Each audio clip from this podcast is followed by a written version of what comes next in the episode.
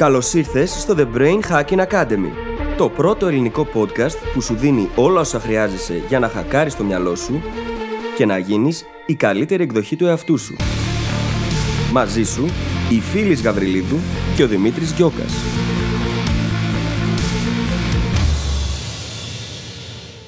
Γεια σου Brain Hacker και καλώς ήρθες στο 44ο επεισόδιο του The Brain Hacking Academy.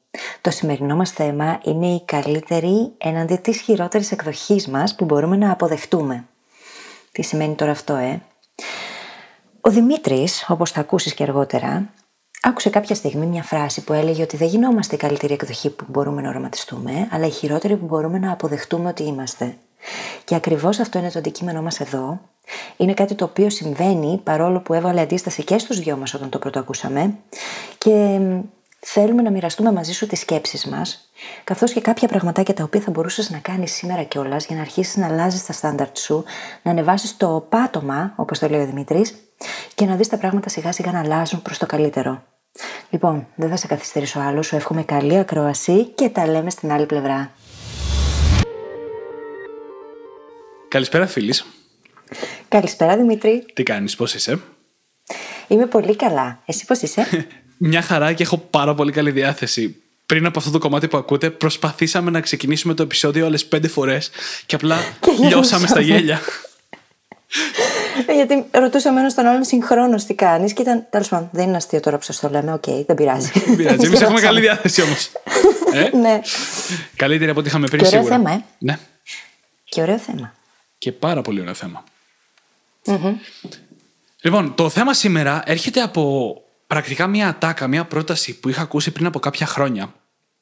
Που κάποιος φίλος κάπου έχει διαβάσει, δηλαδή δεν έχω ιδέα η original πηγή ποια είναι. Η οποία λέει ότι στη ζωή μας δεν είμαστε η καλύτερη εκδοχή του εαυτού μας που θέλουμε να είμαστε, αλλά είμαστε η χειρότερη εκδοχή που μπορούμε να αποδεχτούμε. Παύση για περισυλλογή. Ναι. Ακριβώς γι' αυτό έκανα Μεγάλη παύση. κουβέντα, ε. Μεγάλη κουβέντα. Ναι. Και η αλήθεια είναι ότι είναι περίπλοκη κουβέντα. Εγώ την αμφισβήτησα σίγουρα όταν την άκουσα πρώτη φορά. Αλλά όσο περισσότερο τη σκέφτομαι και όσο περισσότερο την παρατηρώ ανά τα χρόνια, τόσο πιο δίκιο έχει και θα το ξαναπώ άλλη μια φορά γιατί είναι, όπως είπα, λίγο περίπλοκη σαν φράση. Δεν είμαστε η καλύτερη εκδοχή του εαυτού μας που θέλουμε να είμαστε, αλλά η χειρότερη που μπορούμε να αποδεχτούμε. Και σαν πρώτο παράδειγμα, έτσι, θα φέρω το τι κάνουμε συνήθως οι άνθρωποι με τα λεφτά μας. Έτσι, όλοι έχουμε ένα ιδανικό ποσό που θα θέλαμε να έχουμε στην τράπεζα, σε αποταμιεύσεις. Πάντα αυτό το ποσό βασίζεται στα εισοδήματά μας, αλλά όλοι έχουμε ένα τέτοιο νούμερο. Αλλά η συντριπτική πλειοψηφία από εμάς δεν έχει αυτό το ποσό. Έχει ένα ελάχιστο ποσό που έτσι και ο λογαριασμός μας πέσει κάτω από αυτό, πανικοβαλόμαστε και τρέχουμε να το καλύψουμε. Μπορεί να θέλουμε ας πούμε, να είχαμε 50.000, αλλά στην πραγματικότητα έχουμε 10 και με το που πάει 9.900 τρέχουμε να ξαναποταμιεύσουμε αυτά τα 100 για να μείνει πάνω από τα 10 χιλιάρικα. Γιατί είναι το, το χειρότερο σημείο το οποίο μπορούμε να δεχτούμε για τα δεδομένα μας κάθε φορά. Και πόσο ωραίο είναι αυτό, γιατί σκέψου λίγο τι κάνουμε όταν θέτουμε στόχους. Κοιτάμε ψηλά και βλέπουμε αυτό στο οποίο θέλουμε να φτάσουμε, έτσι. Δεν κοιτάμε όμως που είμαστε και ποιο είναι το μίνιμουμ αποδεκτό από κάτω, έτσι ώστε να μπορέσουμε να κάνουμε το στόχο αυτό πιο εφικτό Ναι, ναι, ναι. και να τον φέρουμε πιο κοντά στα μέτρα μας. Ναι. Και κατά τη γνώμη μου έχει πάρα πολύ να κάνει με αυτό που λέμε default συμπεριφορές. σω θα το μετέφραζα αυτόματες συμπεριφορές. Όλοι μας, αν αφαιθούμε, αν δεν προσπαθούμε συνειδητά προς κάποια κατεύθυνση, γυρνάμε σε κάποιες συμπεριφορές που συνήθως δεν εξυπηρετούν τους σκοπούς μας. Όταν ε, είμαστε σε περίοδο που προσπαθούμε, δεν εμφανίζονται αυτές τόσο έτσι, για να το ξεκαθαρίσουμε. Δηλαδή, στο προηγούμενο επεισόδιο, ας πούμε, για τις πρωινές ρουτίνες, όταν ε, συνειδητά καθόμαστε και κάνουμε μια πρωινή ρουτίνα, δεν μπαίνουμε στις αυτόματες συμπεριφορές. Αλλά με το που αφαιθούμε, κατευθείαν γυρνάμε στο να παίρνουμε το κινητό μαζί μας πρώτο πράγμα, μόλις ξεκινάμε. Αυτό είναι μια αυτόματη συμπεριφορά. Και αυτό το set των αυτόματων συμπεριφορών διαμορφώνει αυτό που αποδεχόμαστε.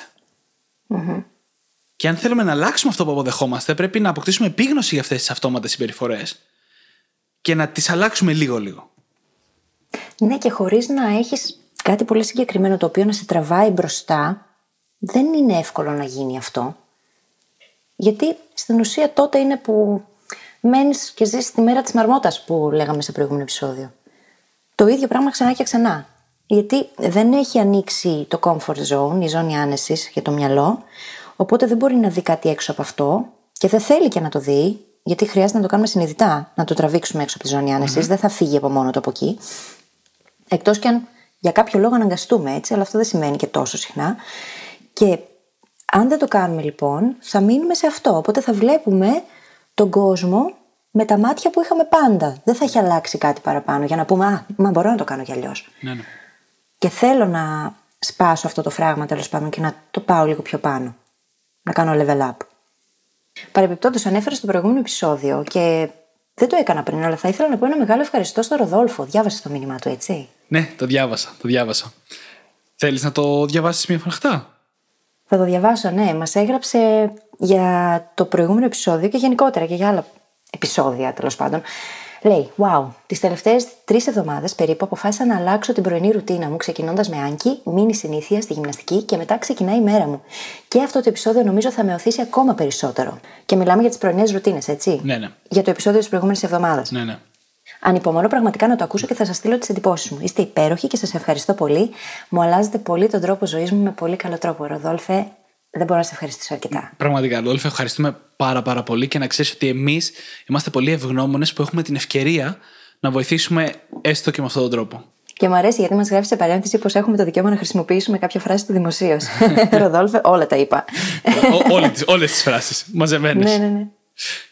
Λοιπόν, και μετά από αυτή την παρένθεση, γυρνώντας στο θέμα με τη χειρότερη εκδοχή του εαυτού μας που μπορούμε να αποδεχτούμε, αυτό αποτελεί και άλλη μια μεταβλητή στην εξίσωση.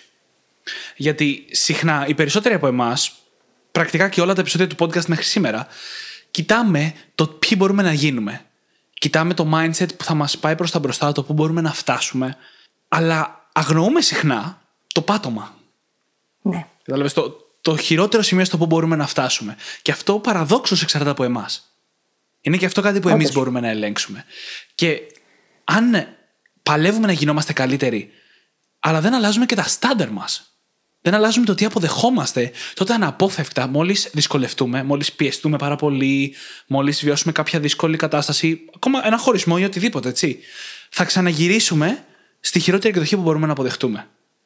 Και ξέρεις τι γίνεται εδώ. Συμβαίνει το εξής. Θέτουμε ένα στόχο, έτσι. Χρειάζεται αυτός ο στόχος να είναι ρεαλιστικός. Αν δεν έχουμε λάβει υπόψη το πάτωμα, το που είμαστε, δεν μπορεί να είναι ρεαλιστικός γιατί μπορεί να τον βάλουμε πολύ πιο ψηλά από ό,τι θα μπορούσαμε ενδεχομένως στο συγκεκριμένο χρονικό διάστημα που έχουμε αποφασίσει. Ναι. ναι. Και επειδή αυτό συμβαίνει, και συμβαίνει σε πολλούς ανθρώπους, γιατί δεν λαμβάνουν υπόψη την οικολογία την ίδια, το κατά πόσο ταιριάζει στην ήδη υπάρχουσα ζωή τους και στην ήδη υπάρχουσα κατάσταση σε όποιον τομέα. Επειδή λοιπόν δεν λαμβάνουμε αυτό υπόψη μας, τότε μπορεί η στόχη να είναι μη ρεαλιστική, μη επιτεύξιμη στο χρονικό διάστημα που εμείς θα θέλαμε, και μετά δεν τα καταφέρνουμε και λέμε Α, δεν μπορώ να τα καταφέρω. Ενώ δεν φταίει αυτό. Φταίει το γεγονός ότι δεν λάβαμε όλες τις παραμέτρους υπόψη μας. Ναι. Και είναι ακριβώς αυτό το πάτωμα που λες. Ναι, ναι. Και γενικά η ζωή είναι μια ταλάντωση, ένα πάνω κάτω. Εντάξει, κάποιες περίοδου θα πηγαίνουμε καλύτερα, κάποιες χειρότερα. Αν δεν φροντίζουμε να όλο αυτό να έχει ανωδική πορεία, σαν σύνολο, δεν πρόκειται ποτέ να εξελιχθούμε μακροπρόθεσμα. Και mm οι τρόποι για να το κάνεις αυτό είναι αυτό που είπαμε και πριν είναι δύο. Αυξάνεις τα μέγιστα, αυξάνεις και τα ελάχιστα. Οπότε το εύρος στο οποίο παίζεις πάνω κάτω είναι πιο ψηλά. Ναι. Σαν ένα φλιπεράκι, αλλά πιο ψηλά, έτσι. τιν τον, τιν τον. Ανεβαίνει συνέχεια. ναι, έτσι, έτσι είναι η εξέλιξη όμως. Αλλά δεν μπορείς, άμα ανεβάζεις μόνο τα πάνω, το μόνο που κάνεις είναι να δημιουργήσεις μεγαλύτερο εύρος. Μεγαλύτερα πάνω, μεγαλύτερα κάτω, μεγαλύτερα ανεβοκατεβάσματα. Και τα μεγάλα ανεβοκατεβάσματα πονάνε. Ναι, γιατί βγαίνεις πολύ εκτός ζώνης άνεσης κάθε φορά. Παραπάνω από ό,τι θα έπρεπε. Γιατί ξαφνικά διευρύνεται τόσο πολύ αυτό που λες: Δεν γίνεται κάθε φορά να το ζω αυτό το πράγμα. Κάθε φορά να πηγαίνω πάλι πίσω και ξανά από την αρχή. Γιατί να το κάνεις αυτό; Το πάτωμα είναι στον έλεγχό μας. Ναι, ναι. Σε όσους το έχουν βιώσει αυτό, το πρόβλημα είναι ότι δεν έχουν αλλάξει τι αποδέχονται. Ναι. Ποιο είναι το ελάχιστο αποδεκτό; Και ξέρεις ποιο είναι το λάθος τώρα εκεί. Και το κάνουν πολλούς μαθητές με αυτό. Ρωτάς κάποιον τι θέλει, τι θα ήθελε. Και αρχίζει να σου εξηγεί τι δεν θέλει. Λες, όχι, όχι, όχι, όχι.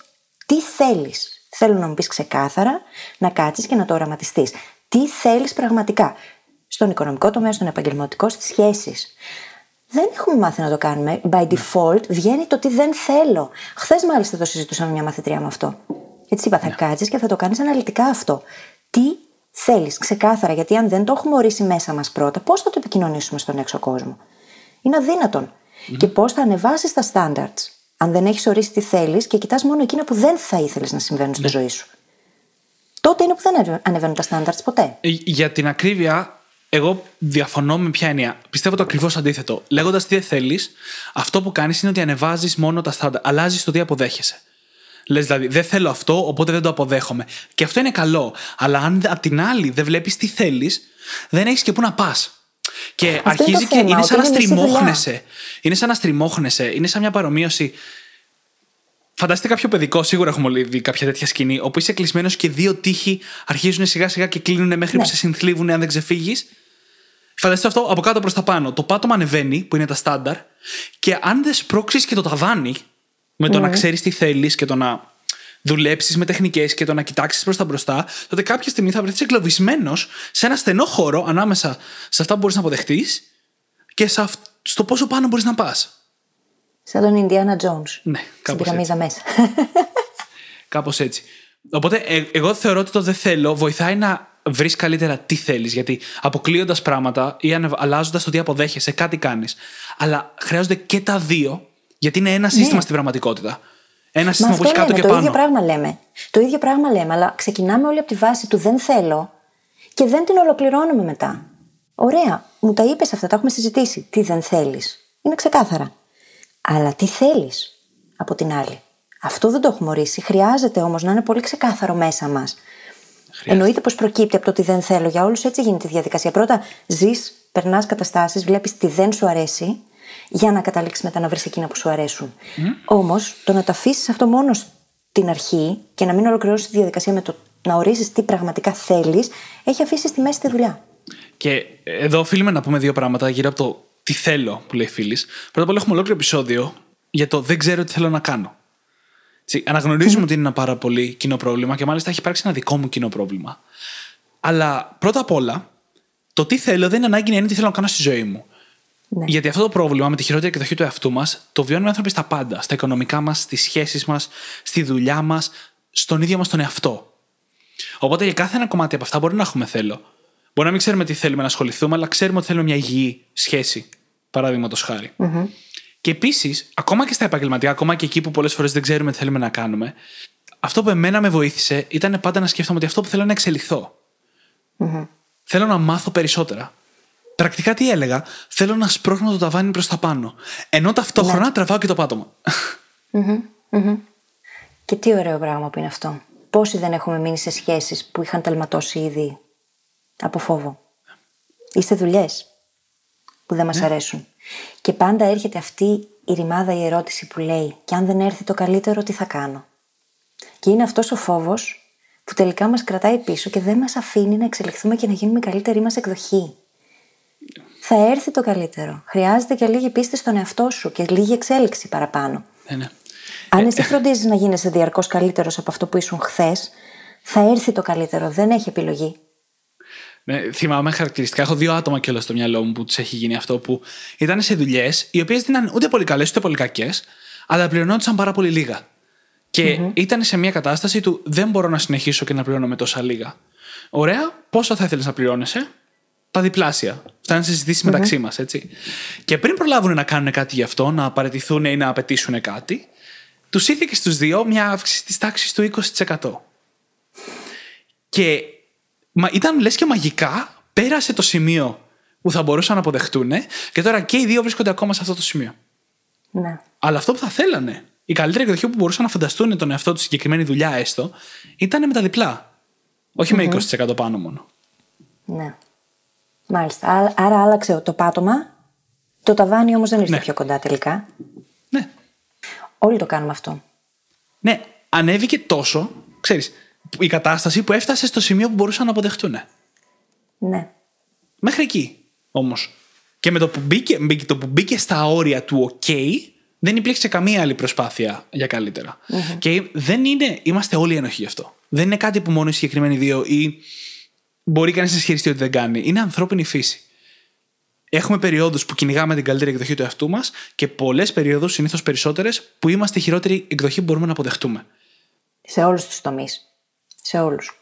Σε όλους. Εμένα με θλίβει για παράδειγμα το γεγονός ότι γνωρίζω ανθρώπους που μένουν σε καταστάσεις οι οποίες δεν τους προσφέρουν απολύτως τίποτα, μόνο και μόνο από φόβο ότι μετά από αυτό το χάος. Τι θα γίνει μετά; Ναι, ναι. Είτε αυτό είναι στον προσωπικό τομέα είτε στον επαγγελματικό. Δεν είναι όμως έτσι τα πράγματα. ναι. Καλό είναι να σταματήσουμε να βλέπουμε τόσες ειδήσει και 100%. να εστιάζουμε στο αρνητικό στροφο των ανθρώπινων σχέσεων. Γιατί το ότι χθες σκοτωθήκαμε, μαλώσαμε και σήμερα ο καλός μου μου έστειλε λουλούδια, άρα τι καλός που είναι, δεν είναι. Δηλαδή, αν ας πούμε σε μια σχέση τα πράγματα δεν πηγαίνουν καλά, το ότι υπάρχουν κάποια μικρά πραγματάκια ίσως που πάνε κάπως να καλύψουν το πρόβλημα, όχι να το διορθώσουν, δεν σημαίνει ότι εκεί χρειάζεται να μείνεις. Γιατί δεν υπάρχει κάτι καλύτερο. Μόνο και μόνο επειδή έχεις επενδύσει πέντε χρόνια από τη ζωή σου. ναι. Δεν είναι έτσι. Και ο καλύτερος τρόπος για να κάνεις αυτό το βήμα δεν είναι να ακουστεί φίλη να σου λέει ότι δεν κάνεις καλά. Είναι να αλλάξεις το τι αποδέχεσαι. Να πεις, εγώ για μένα δεν αποδέχομαι να είμαι σε μια κατάσταση που πρακτικά δεν μου προσφέρει τίποτα. Αξίζω και θέλω περισσότερα. Και αυτό το αξίζω είναι τόσο μεγάλο σημείο πόνου για τους περισσότερους από εμάς. Δεν νιώθουμε ότι αξίζουμε κατά βάθος. Δημήτρη, κάναμε ένα ολόκληρο επεισόδιο για το πώς να λες όχι. Να, για το πώς να μάθουμε να λέμε τέλος πάντων όλοι όχι, γιατί όλοι έχουμε Ναι, ναι, ναι. ναι. θέματα με αυτό. Είναι πολύ δύσκολο να βάλουμε όρια στον εαυτό μας. Όχι στους άλλους, στον εαυτό μας. Να πω τι θέλω, τι αποδέχομαι, τι δεν είναι επιτρεπτό. Δεν το κάνουμε. Και επειδή ακριβώς δεν το κάνουμε και είναι τόσο ασαφή αυτά τα όρια, συμβαίνουν στη ζωή μας πράγματα που δεν μας αρέσουν, γιατί πολύ απλά δεν έχουμε ξεκαθαρίσει εμείς μέσα μας ποια είναι τα όρια μας. Και δεν είναι θέμα το κάνεις, δεν το κάνεις καλά. Κάθε άνθρωπος είναι εκεί που είναι για κάποιο λόγο. Κάτι έχει να πάρει από αυτό. Κάτι μέσα του τρέφεται. Είτε η σχέση είναι δυσλειτουργική, είτε η εργασία, είτε οτιδήποτε. Κάτι μέσα μας τρέφεται. Είναι όμως δική μας ευθύνη να κοιτάξουμε προς τα μέσα, να βρούμε τι είναι αυτό το πράγμα που τρέφεται, να δούμε πώς μπορούμε να το καλύψουμε αλλιώς, να το ξεπεράσουμε και να κάνουμε το επόμενο βήμα, να πάμε παρακάτω. Ναι, ναι, ναι. Γιατί το να μένουμε σε καταστάσεις που δεν είναι αυτό που θα θέλαμε, κάνει κακό σε εμάς τους ίδιους. Και όλοι το κάνουμε. Και εγώ το κάνω και εσύ το κάνεις και όλοι μας οι φίλοι και όλοι οι γνωστοί μας και το κοινό μας. Όλοι το κάνουμε αυτό. Αυτό δεν σημαίνει όμως πως είναι αποδεκτό για μας, για, για μας τους ίδιους, έτσι. Όχι από μένα τώρα και από σένα, αλλή μόνο. Καλά, ναι, ναι, ναι, εννοείται. Και, και όλο αυτό που λέμε σε αυτό το επεισόδιο είναι λίγο απόλυτο. Και το θα έπρεπε να είναι λίγο απόλυτο. Γιατί οι άνθρωποι, αν μένουμε σε μια κατάσταση, σημαίνει ότι είναι μέσα στα όρια αυτό που μπορούμε να αποδεχτούμε. Αν δεν ήταν, δεν θα ήμασταν. Είναι, είναι θέμα ορισμού, δεν το λέω με κάποιο απόλυτα, απόλυτο τρόπο. Ναι, ναι, ναι, ναι, ναι. Έτσι. Οπότε, όταν μένουμε σε μια κατάσταση που δεν ξέρουμε τι μας δίνει, που λέει η φίλης, αλλά για κάποιο λόγο μένουμε, είναι μέσα στα όρια αυτό που μπορούμε να αποδεχτούμε. Και αυξάνοντας το τι μπορούμε να αποδεχτούμε για μας, μπορούμε να πείσουμε και λίγο τον εαυτό μας να κάνει κάτι γι' αυτό, έτσι. Και είναι ένα πρόβλημα όλο αυτό που μπορεί να εμφανιστεί με πολλούς διαφορετικούς τρόπους στη ζωή μας. Για μένα, παραδείγματος χάρη, ήρθε λίγο ανάποδα. Γιατί αυτό που βίωσα εγώ περισσότερο είναι ότι για χρόνια ασχολήθηκα με το να ανεβάσω το ταβάνι μου. Έτσι, να, να μάθω τεχνικές, να μάθω. να χτίσω το mindset, να μάθω διαφορετικούς τρόπους να κάνω διάφορα πράγματα, να μάθω πολλές γνώσεις όντως. Και έφτασα σε κάποιο σημείο που δεν είχα ποτέ αυξήσει το, τι, το όριο, το κάτω όριο. Με αποτέλεσμα να βρίσκομαι συνεχώς μέσα σε ένα με, μετέχμιο, σε μεγάλα ανεβοκατεβάσματα. Δηλαδή, κάποιες περιόδους ήμουν παράδειγμα προς μίμηση, κάποιες περιόδους ήμουν το απόλυτο παράδειγμα προς αποφυγή. Α πούμε, και μιλάω τώρα για τον μίμηση και αποφυγή του εαυτού μου του ίδιου, έτσι. Δεν βάζω τρίτο στην εξίσωση. Ναι, ναι, ναι. Και μάλιστα ήταν μετά που άκουσα αυτή την ατάκα που σκέφτηκα ότι ίσως είναι η ώρα να δουλέψω και λίγο το κατω Να αντιμετωπίσω και να παρατηρήσω λίγο ανασφάλειες, φόβους, αυτόματες συμπεριφορές και άλλα πράγματα που σχηματίζουν το κάτω πάτωμα. Και σιγά σιγά να ανεβάσω και τα στάνταρ, έτσι. Και πρόσφατα βρήκα, πρόσφατα ενώ τους τελευταίους μήνες, βρήκα για πρώτη φορά τον εαυτό μου να κάνω πράγματα στη ζωή μου και να λέω στο κεφάλι μου: Αυτό το κάνεις για εσένα. Δεν αποδέχεσαι το να μην το κάνεις. ναι. Δεν αποδέχεσαι την άλλη κατάσταση. Μα και για μένα τα τελευταία χρόνια έχει γίνει αυτή η δουλειά και ξεκίνησε από την ίδια την αυτογνωσία μου, έτσι. Και πιθανότατα όταν θα ξεκινήσει και κάποιος από εμάς να το κάνει αυτό, να το κάνει σε έναν τομέα μόνο της ζωής του, ας πούμε στις φιλίες ή στις σχέσεις, και μετά να πάει να κάνει spillover και στους υπόλοιπους τομείς. Δεν γίνεται ταυτόχρονα πάντα και συνήθως βασικά δεν γίνεται ταυτόχρονα σε όλους τους τομείς. Για μένα, ας πούμε, ξεκίνησε από τον τομέα των σχέσεων, το τι αποδέχομαι από τους φίλους μου ή όχι. Και σιγά σιγά μετά μεταφέρθηκε και στο επαγγελματικό κομμάτι Ναι, και ναι. σε όλα αυτά που κάνω τώρα. Και δεν είναι κάτι το οποίο θα γίνει αυτόματα από τη μια μέρα στην άλλη. Είναι πάρα πολύ δουλειά. Θέλει πάρα πολύ ενδοσκόπηση και αυτοπαρατήρηση. Και εννοείται πως αξίζει τον κόπο. Έτσι. Εννοείται αυτό, αλλιώς δεν θα το κάναμε. Γιατί κανείς δεν θέλει να ζει και να ξαναζεί και να ξαναζεί τα ίδια πράγματα. Αν είναι μοτίβα που υπάρχουν στη ζωή μας και επαναλαμβάνονται, ποιος είναι ο κοινός παρονομαστής; Ναι. Αυτό χρειάζεται να δούμε. Και γιατί. Τι ωραία που τα είπε. Ε. Τέτοια είμαι. και από όλα αυτά τα ωραία που θα είπε, θα μείνω σε ένα από τα πρώτα. Που έχει να κάνει με την αυτογνωσία και την επίγνωση. Γιατί θέλω να κάνουμε μια πολύ μικρή μετάβαση σιγά σιγά στο πώς μπορούμε να αλλάξουμε αυτή τη χειρότερη εκδοχή που μπορούμε να αποδεχτούμε. Και το πρώτο βήμα, συντριπτικά, είναι η επίγνωση. Πιο πολύ από το 50%. Γιατί κάτι που έχουμε πει και στο podcast στο παρελθόν είναι ότι άπαξ και συνειδητοποιήσεις κάτι. Δεν μπορείς εύκολα να κορυδέψεις με τον εαυτό σου ότι δεν το έχεις συνειδητοποιήσει. Όχι. Άμα πάρεις γνώση, μετά δεν υπάρχει γυρισμός. Ναι. Άμα μάθεις και το βιώσεις, το νιώσεις, δεν έχει γυρισμό. Ναι. Μετά κοροϊδεύεις τον εαυτό σου και το ξέρεις. Ναι, και δεν μπορείς να το κάνεις. Δεν μπορείς να το κάνεις sustainably για πολύ καιρό. Όχι. Γιατί και πριν τον κορόιδευε, αλλά δεν το ήξερες. Ναι. Έχει διαφορά μεγάλη. Ναι, οπότε παρατηρώντας, αποκτώντας επίγνωση, αντιμετωπίζεις τη ρίζα του προβλήματος, την άγνοια. Την άγνοια ότι είσαι σε εκείνο το σημείο γιατί αποδέχεσαι πράγματα που δεν ήξερες καν ότι αποδέχεσαι. Και από αν σου έλεγε κανείς ότι τα αποδέχεσαι, θα τον έβριζε στη μούρη. Κανονικά. Οπότε. Τι, θα μου πεις εμένα; ναι, ναι. ναι, σιγά μην καθόμουν εγώ με κάποιον που δεν με σέβεται, ας πούμε. Τι λες τώρα; ναι, σιγά μην καθόμουν εγώ με κάποιον που δεν με σέβεται. Αλλά πόσοι είμαστε σε καταστάσεις που κάποιος δεν μας σέβεται; Σχέσεις, φιλίες, επαγγελματικά, δεν έχει σημασία έτσι. Ναι. Πολλές φορές δεν μας σέβεται ο ίδιος μας ο εαυτός και το αφήνουμε αυτό και παίζει. Τις προάλλες είχα ένα τηλεφώνημα τέτοιο. Και αν δεν ήταν μέσα μου ξεκάθαρο το τι αξία εγώ έχω να προσφέρω, ήταν στα πλαίσια τα επαγγελματικά έτσι. Ναι, ναι. Πραγματικά θα, θα άφηνα να με πειράσει αρνητικά, αλλά δεν το άφησα γιατί ξέρω πάρα πολύ καλά ποια είμαι, τι κάνω, γιατί το κάνω. Και το να έρθει κάποιος και να μου πει κάτι λιγότερο ή να προσπαθήσει να με ρίξει, πραγματικά δεν μπορεί να με αγγίξει τώρα πια. Πρώτα όμως χρειάστηκε να κοιτάξω προς τα μέσα, να αποκτήσω επίγνωση του ποια είμαι, τι κάνω, γιατί το κάνω, και μετά μπόρεσα να βάλω αυτό το όριο. Και να πω όχι, stop, μέχρι εδώ σε παίρνει. ναι. Πριν από κάποιους μήνες, ενδεχομένως να μην μπορούσα να το κάνω αυτό όμως. Παιδιά, δεν θα το έκανε. Πριν από κάποιους μήνες, όσο καιρό εγώ συνεργάζομαι με τη φίλη, βλέπω διαφορά στην αντιμετώπιση που έχει σε αυτά τα πράγματα. Γιατί μέσα από τη δουλειά μας αλλάζει το τι εμείς αποδεχόμαστε για τη δουλειά μας. Ναι. Και προσωπικά για μένα τα επαγγελματικά μου ήταν πάντα το εύκολο κομμάτι. Για άλλους είναι το δύσκολο, για μένα το δύσκολο είναι το σχετίζεστε, η σχέση με άλλους ανθρώπους. Περισσότερο. Σε αυτά τα πράγματα. Εμένα έτσι, εκείνο στα, είναι το πιο εύκολο. στα όρια, ξέρεις, Πούμε. σε θέματα όπως στα όρια και στο τι αποδέχομαι και σε τέτοια πράγματα. Ο Ψέματα καθένας λέω, έχει. κανένα τη- δεν είναι εύκολο για μένα, Δημήτρη. Συγγνώμη που σε διακόπτω, αλλά Ναι, εντάξει. δεν είναι κανένα εύκολο. Κοίτα, εύκολο σημαίνει πόσο εύκολα φτάνεις μέχρι ένα σημείο. Και για μένα τα επαγγελματικά δεν είναι εύκολα, αλλά παλεύω σε ένα μεγαλύτερο επίπεδο από εκεί που μου είναι εύκολα. Καταλαβαίνεις πώς το λέω. Ναι, ναι. Οπότε, για το, ε, ενώ οι σχέσεις μου είναι σε πιο χαμηλό επίπεδο, σε πιο πρωταρχικό επίπεδο οι δυσκολίες. Εντάξει, σε κάθε άνθρωπο είναι διαφορετική αυτή η σύνθεση. Έτσι. Αλλά μην αγνοούμε ότι μαθήματα που παίρνουμε από το ένα κομμάτι μεταφέρονται στο άλλο. Αν μάθουμε να θέτουμε όρια στους φίλους μας, θα μάθουμε να θέτουμε όρια και στη δουλειά μας. ναι. Μεταφερσιμότητα της γνώσης all over the place. Μα έτσι είναι. ναι. Έτσι είναι. Γιατί στην είναι, πραγματικότητα είμαστε μια οντότητα. Και όλο αυτό το επεισόδιο δεν έλεγε πουθενά η χειρότερη εκδοχή για τα λεφτά ή η χειρότερη εκδοχή για τις σχέσεις. Η χειρότερη εκδοχή του εαυτού μας. Και το θέμα είναι ότι στην ουσία, από ό,τι και αν κάνεις, χτίζεις mental models, έτσι. Χτίζεις νοητικά μοντέλα. Και γι' αυτό το λόγο είναι μεταμεταφέρσιμο. Γιατί αν έχω μάθει να λέω όχι στα επαγγελματικά μου, σε κάτι που ο Δημήτρης μου ζήτησε και εγώ δεν θέλω να το κάνω γιατί δεν ταιριάζει στον brand μου, σε αυτό που είμαι και κάνω, τότε αυτό το πράγμα με- πολύ εύκολα μπορώ να το μεταφέρω και στα προσωπικά μου και να πω όχι, αυτό δεν μου ταιριάζει.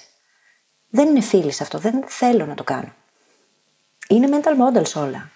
Και η βάση δεδομένων είναι μία, είναι ο εγκέφαλός μας, είναι το μυαλό μας. Και από εκεί αντλούμε τα resources που χρειαζόμαστε για να κάνουμε το οτιδήποτε στη ζωή μας. Οπότε αξίζει να εστιάσει κανείς σε έναν τομέα Ναι. Και να βρει άκρη μετά και για όλα τα υπόλοιπα. Και στο, εδώ πέρα στην εξίσωση μπαίνουν οι προσδοκίες πάρα πολύ. Γιατί αλλάζοντας το τι αποδεχόμαστε, αυτό που κάνουμε είναι ότι αυξάνουμε τις προσδοκίες του εαυτού μας από εμάς. Και έχουμε ένα ολόκληρο επεισόδιο στο οποίο μιλάμε για το πώς οι προσδοκίες επηρεάζουν την απόδοση ένα προς ενα Δηλαδή, όσο υψηλότερες προσδοκίες, τόσο πιο υψηλή η απόδοση. Όχι απαιτήσεις. Το διευκρινίζουμε και Προσδοκίες. εδώ. Προσδοκίες. Με θετικό πρόσημο, πάντα. Παιδιά, σε όλα όσα λέμε σε αυτό το podcast, σε όλα όσα λέμε, υπάρχει υπερβο- η υπερβολή, την οποία πρέπει να αποφεύγουμε. Ναι. πρέπει να υπάρχει ένα μέτρο. Έτσι, δεν μπορει να περιμένεις τον εαυτό σου τον ουρανό μετάστρα, δεν θα καταφέρεις τον ουρανό μετάστρα. Και το μόνο σίγουρο είναι ότι θα υπάρξει απογοήτευση. Ή τουλάχιστον βραχυπρόθεσμα δεν πρέπει να περιμένεις τον ουρανό μετάστρα. Αν το σπάσει Έτσι. σε κομμάτια όμως το και το σπάσεις σε πας λαού κομμάτια. λαού, Λοιπόν. θα φτάσει ένα tipping point κάποια στιγμή και δεν θα ξέρεις από πού σου ήρθε. Ναι. Ή Τουλάχιστον εσύ θα ξέρεις, οι άλλοι όχι. μια, μια όμορφη παρένθεση. Ε, inspirational. Ε, το ζήτημα όμως είναι ότι οι προσδοκίες δεν μπορεί να είναι παράλογες. Γιατί αν είναι παράλογες, το μόνο που θα φέρουν είναι απογοήτευση και η απογοήτευση δεν βοήθησε κανέναν. Ποτέ. Αλλά οι φίλοι, κάτι συζητάγαμε πριν ξεκινήσουμε και θυ- μου θύμισε μια τάκα που λέει: Δεν υπάρχει αποτυχία, υπάρχει μόνο ανατροφοδότηση, μόνο feedback. Μόνο. Τίποτα άλλο. Οπότε, αν έχεις βάλει ένα στόχο ο οποίος δεν σου βγήκε, επαναξιολόγησέ τον με βάση το feedback που έχεις πάρει. That's it. Ναι, ναι. Δες, ήταν όντως αυτό που μπορούσα να κάνω. Πώς μπορώ να το αλλάξω έτσι ώστε να το πετύχω, Μπορώ να το κάνω λίγο λιγότερο, ή να βάλω λίγο παραπάνω χρόνο; Ναι, ναι. Δεν χρειάζεται να απογοητευόμαστε. Χρειάζεται να παίρνουμε την ανατροφοδότηση που μας δίνει ο κόσμος. Είναι εκεί για να μας λέει την αλήθεια. Αν ακούσουμε την αλήθεια που μας λέει ο κόσμος, μετά θα μπορέσουμε να κάνουμε και τα πράγματα καλύτερα. Και να γίνουμε η καλύτερη εκδοχή του εαυτού μας. ναι. Και στη χειρότερη να έχουμε μια υψηλή εκδοχή του εαυτού μας που αποδεχόμαστε. Ναι. Έτσι, για να μένουμε και στο θέμα, κατάλαβες. Θα ήθελα τώρα να μεταφέρω και ένα κομμάτι σε όλη αυτή τη διαδικασία που εμένα με βοήθησε πάρα πολύ προσωπικά. Το οποίο είναι ότι δεν θέλουμε κάθε στιγμή, ακόμα και μέσα στην ίδια ημέρα, τα ίδια πράγματα. Και αυτό πλέον είναι λίγο περίεργο. Αλλά ας πούμε ότι τώρα, ότι ξυπνάω το πρωί και σκέφτομαι ότι θέλω να φάω υγιεινά. Θέλω η μέρα μου να έχει υγιεινή διατροφή. Δεν αποδέχομαι το να φάω άσχημα. Αλλά έρχεται το βράδυ, δεν υπάρχει μαγειρεμένο φαγητό, είμαι πάρα πολύ κουρασμένος. Αυξάνονται πάρα πολλοί πιθανότητες να ανοίξω πατατάκια ή να παραγγείλω μια πίτσα απ' έξω και να φάω, έτσι. Μέσα στην ίδια ημέρα ήθελα κάτι και στο τέλος της ημέρας πρακτικά δεν το ήθελα ή δεν το είχα τόσο μεγάλη προτεραιότητα. Και αυτό παίζει μεγάλο ρόλο στη χειρότερη εκδοχή που αποδεχόμαστε. Γιατί έρχονται συχνά αυτές οι καταστάσεις που δεν είμαστε σε πλήρη έλεγχο λόγω της κατάστασης. Και σε αυτές τις περιπτώσεις είναι πάρα πολύ σημαντικό να έχουμε στήσει το περιβάλλον μας από πριν. Φανταστείτε το πρωί που έχουμε όρεξη και ξέρουμε τι θέλουμε, να φροντίζουμε να υπάρχει φαγητό και το βράδυ. Να προβλέψουμε ότι το βράδυ θα υπάρξει μια τέτοια κατάσταση και να έχουμε ήδη φαγητό. Ή, απ' την άλλη, να μην έχει πατατάκια το σπίτι. Ή να Οπότε έχει δεν θα τα μια βρούμε πιο το υγιεινή βράδυ. εκδοχή των πατατακίων που θα θέλαμε Ακριβώς. να φάμε. Ακριβώς. Ακριβώς. Να έχει μια υγιεινή εναλλακτική. Και αυτό φυσικά μεταφέρεται και σε όλα τα άλλα πράγματα. Εγώ μπορεί το πρωί να θέλω να είμαι παραγωγικός και μετά το απόγευμα κουρασμένος να θέλει να μου βγει λίγο αναβλητικότητα. Αν έχω φροντίσει να έχω εξαφανίσει οτιδήποτε μπορεί να με αποσπάσει, να το έχω κλείσει μέσα στο K-Safe που λέγαμε, ας πούμε, το κουτί που κλειδώνει με το χρόνο. Τελείωσε. Δεν έχω επιλογή. Έχω φροντίσει η, η χειρότερη εκδοχή που αποδέχομαι να μείνει σταθερή. Και το έχω φροντίσει ορίζοντας το περιβάλλον μου. Και πόσο πολύ ταιριάζει όλο αυτό που είπες μόλις τώρα με εκείνο το ωραίο επεισόδιο που είχαμε κάνει για τη δύναμη της θέλησης που δεν λειτουργεί. Ναι, ήταν Που δύο θα τη βρει επεισόδια. ο ακροατής Τέλος. μας στις σημειώσεις τη Ναι, ναι. εκπομπή. Θα τα βρει, θα τα βρει, συγγνώμη. Ναι, ναι, είναι δύο Ήταν επεισόδια, δύο, ναι, ναι, ναι. γιατί ήταν μεγάλο θέμα. Δύο και δύο από τα πιο βαθύτατα σημαντικά επεισόδια που έχουμε κάνει στο podcast. ναι, ναι. Δεν λειτουργεί, παιδιά, η δύναμη της θέλησης. Όχι. Το ξέρουμε τώρα πια. Πήγαινε να τα ακούσεις αν δεν το έχεις ακούσει. Ναι, και το λέω αυτό γιατί σε πολλά πράγματα η δύναμη της θέλησης είναι αυτό που εμφανίζεται στη χειρότερη έκδοση που αποδεχόμαστε. Ναι, ακριβώς. Οπότε πρέπει να το χακάρουμε και αυτό για να το, αυτό που λέω, για να το κρατάμε σταθερό.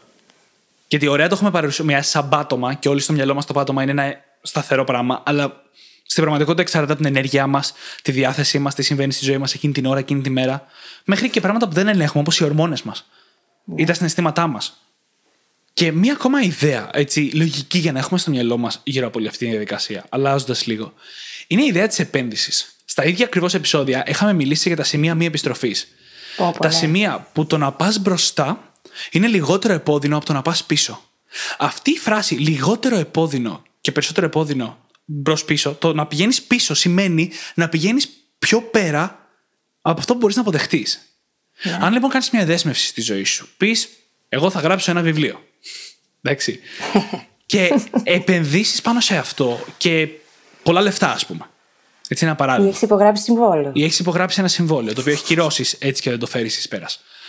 Αυτό που κάνεις είναι ότι αλλάζεις το σημείο το οποίο, δεν μπορείς να, αποδε... το οποίο μπορείς να αποδεχτείς. Το αλλάζεις αναγκαστικά. Γιατί το να μην γράψω ένα βιβλίο μπορώ να το αποδεχτώ έτσι, αλλά αν είναι να πληρώσω και 20.000 ευρώ επί- από πάνω, αν δεν το γράψω, αλλάζει ριζικά το σημείο που αποδέχομαι. Ναι. Και αυτόματα γίνει σε μια άλλη, τελείως άλλη εκδοχή του εαυτού σου. Μέσα σε όλο. Ναι. Ή ας πούμε, για μένα ήταν το αντίστοιχο ένα σεμινάριο που παρακολουθώ τώρα. Σειρά σεμιναρίων δηλαδή. Το οποίο ήταν μεγάλη επένδυση για μένα τη δεδομένη στιγμή. Από τη στιγμή όμως που υπέγραψα το contract, δεν υπήρχε γυρισμός. Και από τη στιγμή που έδωσες και τα χρήματα και γυρνάω στα χρήματα, Αυτό, γιατί έχουν ναι, μεγάλη αυτό. δύναμη στο- σε εμάς γενικά. Αυτά πήγαν πακέτο. Τα χρήματα και το συμβόλαιο ήταν πακέτο. Δεν, ήταν, δεν τα ξεχώρισα μέσα στο μυαλό μου. Ναι. Και με αυτόν τον τρόπο χακάρεις το τι αποδέχεσαι. Γιατί όσο πιο πολλά έχεις να χάσεις, όσο πιο κάτω πας, τόσο πιο ψηλά είναι και το σημείο που θα σταματήσεις. Και όσο περισσότερα έχεις επενδύσει, τόσο περισσότερα θα φροντίσεις να πάρεις από αυτό που είναι να κάνεις. Ακριβώς. Ακριβώς. Και να δώσεις έτσι και μεγαλύτερη αξία. Συνοψίζοντας λίγο λοιπόν, αλλάζοντας το τι μπορούμε να αποδεχτούμε, είτε από μέσα μας που είναι το καλύτερο, είτε με τεχνικές, περιβάλλον, επένδυση κτλ. κτλ. Μπορούμε να ξεκινάμε πάντα από πολύ πιο ψηλά και να βρισκόμαστε μόνιμα πιο ψηλα Και φυσικά από μέρα σε μέρα η αλλαγή αυτή θα είναι μικρή. Αλλά μέρα με τη μέρα, χρόνο το χρόνο, θα παίζουμε σε ένα εύρος κάτω πάνω τόσο πιο ψηλά από αυτό από το οποίο ξεκινήσαμε, που θα... ο κόσμος θα μας βλέπει και δεν θα ξέρει ποιοι είμαστε. Πλέον. That's true, my friend. Συμβαίνει αυτό. Και, συμβαίνει, και, είναι ευχάρι... ε, και συμβαίνει και προς τα πάνω και προς τα κάτω, έτσι.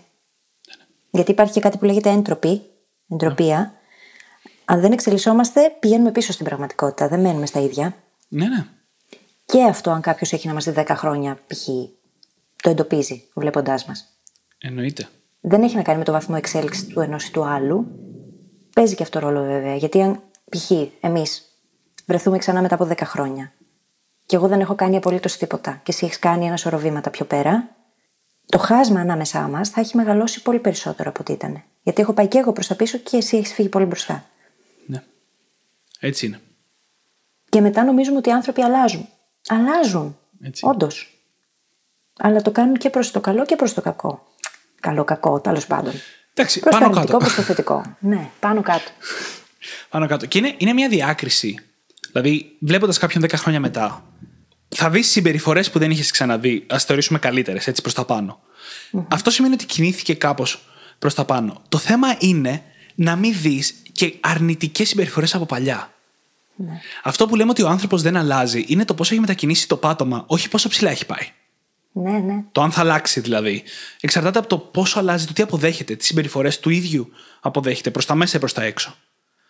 Όταν λοιπόν βλέπουμε κάποιον και λέμε Θεέ μου, δεν βλέπω τίποτα από τον παλιό Δημήτρη ή την παλιά φίλη με την καλή έννοια, ναι. αυτό σημαίνει ότι όχι μόνο εξελίχθηκε, αλλά ανέβασε και το πάτωμα.